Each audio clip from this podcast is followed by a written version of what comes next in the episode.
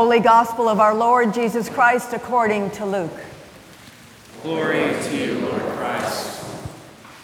Just then a lawyer stood up to test Jesus. Teacher, he said, what must I do to inherit eternal life? He said to him, What is written in the law? What do you read there? He answered, You should love the Lord your God with all your heart and with all your soul and with all your strength and with all your mind, and your neighbor as yourself. And he said to him, You have given the right answer. Do this, and you will live. But wanting to justify himself, he asked Jesus, Who is my neighbor? Jesus replied, A man was going down from Jerusalem to Jericho and fell into the hands of robbers who stripped him, beat him, and went away, leaving him half dead. Now, by chance, a priest was going down that road, and when he saw him, he passed by on the other side. So, likewise, a Levite, when he came to the place and saw him, passed by on the other side. But a Samaritan, while traveling, came near him, and when he saw him, he was moved with pity. He went to him and bandaged his wounds, having poured oil and wine on them. Then he put him on his own animal, brought him to an inn, and took care of him. The next day he took out two denarii, gave them to the innkeeper, and said, Take care of him, and when I come back, I will repay you whatever more you spend. Which of these three do you think was a neighbor to the man who fell into the hands of the robbers? He said, The one who showed him mercy. And Jesus said to him, Go and do likewise. The gospel of the Lord. Praise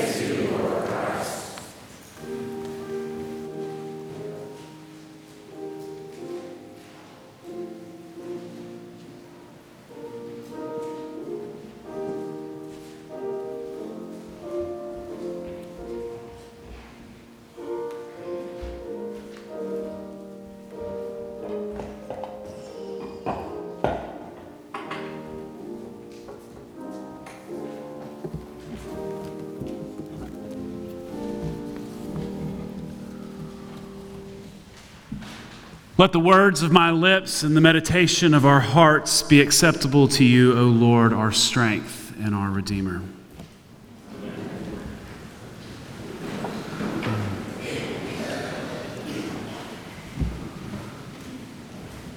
Wow.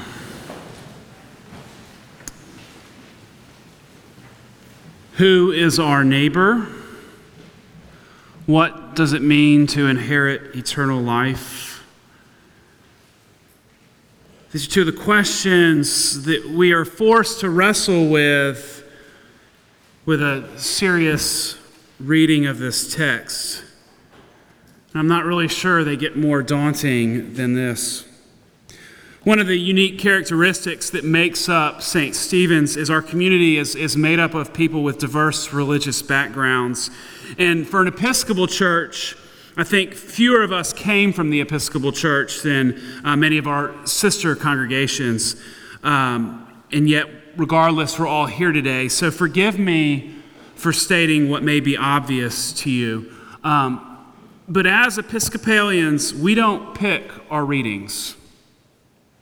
We have this cycle, and every third year, um, we get this reading we have today. It's called Proper 10, and I'm not going to bore you with the lunar calendar um, and, and how we have ended up. Somebody a lot smarter than me made something that works. And um, mainline Protestants and Catholics all hear this reading on this day. So I don't get to choose um, what we've heard. And I say all that because I don't want to preach on it.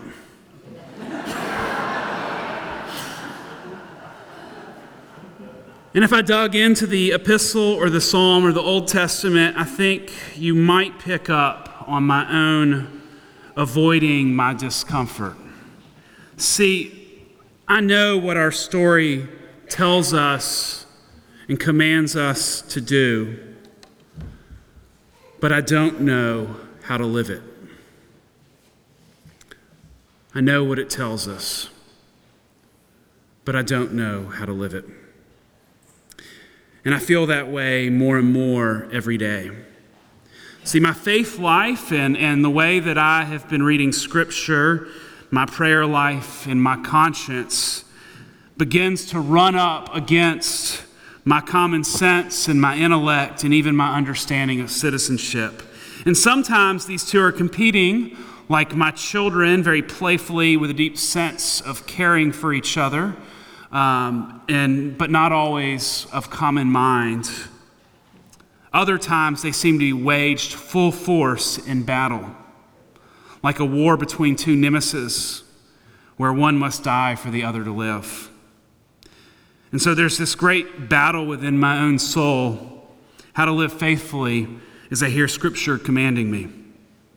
And yet I've learned to live in this life, and I've, my life has been shaped by somewhat my common sense, and I found meaning and, and value and love.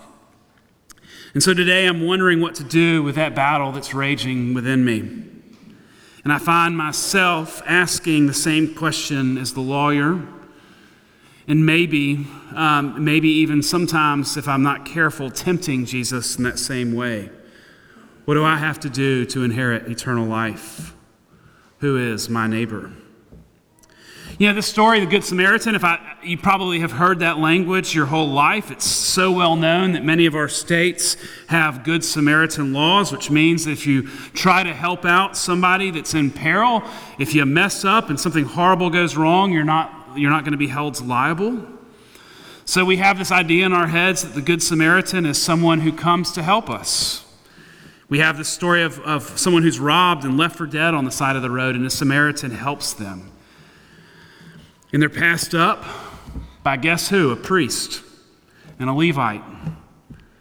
And it's a Samaritan who comes to aid, to help. The priest and the Levite walk by. Ouch. So we begin to wonder, you know, who is a Samaritan? So I have to give you all just a little bit of a, of a history lesson. If, if um, in that time, the Samaritans lived with the Israelites, but they lived in separate places. They believed in the same God, except for the Samaritans believed that their God, their understanding was right, and the Israelites was wrong. And, and, and you know how it is to live with people who believe that your religion is wrong. It's, that creates conflict and almost, I mean, it strikes at one of our kind of core values. And if y'all um, familiar with uh, John's story of um, the woman at the well, when he encounters the Samaritan woman, says to him, How is it that you, a Jew, ask a drink of me, a woman of Samaria? And then our scriptures actually put it in parentheses Jews do not share things in common with Samaritans. So it's more than just a not knowing or a lack of relationship. There's a hatred a complete distrust that exists between them. Uh, one of the scholars that teaches at Vanderbilt and a well known author, Amy Jill Levine, um, refers to this story as the parable of the good enemy. An enemy. And I imagine, um, ex- in kind of maybe in our context, or maybe a year ago, um, a radical extremist Muslim coming to the aid of a radical and extremist Christian, or vice versa. And so, something about this story, this act of compassion, is our key to living a life that is eternal. It's a tough message for me to swallow. And I suspect that many of you maybe kind of figure out why I'm so challenged by this scripture. My common sense or intellect or understanding of citizenship can be very focused on how to protect myself and my family and the people that I love. And the story of following Jesus is going beyond that. And not only seeing our, and I feel it threatening to me. Um, it's threatening because I not only see our enemies, but our other neighbors, people facing hardship who end up in our care, and whose situations seem so dire, and our care for them seems so poor. And the scripture unsettles me. And it's happening, our care for them, whether it's in schools or in prisons or detention centers at the border. I'm grateful for a sermon that the Reverend Dr. Martin Luther King gave shortly before he died. And he parsed out the Good Samaritan story. And one of the distinctions that he drew was pointing to just how dangerous this area was where the person is walking and they're robbed. And, and, our context sets it up, they're robbed. So obviously it's a dangerous area, but the kind of geographically it was dangerous. And so one of the things that King, King says is that when the priest and Levite come across the man in the road, what he suggests is that it's more likely that the question they're asking is what will happen to me if I help this stranger? It's a pretty natural response. It's probably the response that I would have if I saw that person in need. How is helping this person going to impact me? I want to help this person. I want to. But how's it going to impact me? I mean, think about it. When we give away our money, how will this impact my own livelihood? Or when we volunteer in a ministry, will I have enough time? Or how will this impact my life? Or what will I get out of this? It's, it's just perfectly natural to put all of that emphasis on ourselves. It's the safe thing to do. And so the road's dangerous, and the priest and the Levite, they might have been robbed or put in danger. Imagine if they're trying to get home to their families. And so, really, who can blame them? And what King suggests is that maybe the Samaritan, instead of asking what will happen to himself, he asks the question, What will happen to the man if I don't help? What will happen to him if I don't help? It's a very subtle difference, but the weight of Jesus' words rests on it. It doesn't mean that the Samaritan is not worried about his own security, his health, or well being, only that his common concern for the other has been put in a list higher than the concern for himself. I'm thinking that maybe that's something about the nature or the property of God. That God is always to care for us, to love us. And so I'm wondering if it is us that we're to model that nature or love of God, that maybe just by asking a simple question within our own selves is a way to respond faithful. What will not, not what will happen to ourselves, but what will happen to those in need if we don't respond. Now, I, I don't want to suggest any answers to what will happen if we ask that question, but I'm curious as a faith community, as a little spiritual exercise, if we began to ask that question when we're compelled to respond. And I can't promise you that this model of living will resolve easily your own beliefs that it won't cause your understanding of faith and citizenship to, to, to rub up against each other and be in conflict, or even be in conflict with your common sense. And I don't know where it's going to leave each of us. And if you find yourself in tension there, then maybe you can take solace that you're not alone. But I do wonder what happens if we begin to reframe or reorder our questions.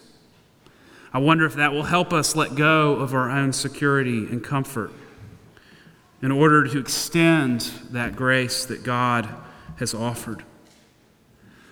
Because that's the way that God sees all of us. And by responding in that way, it teaches us about the love that God has for us. Maybe that gives us another view of eternal life. And that's more promising than anything that we could manifest on our own. Amen.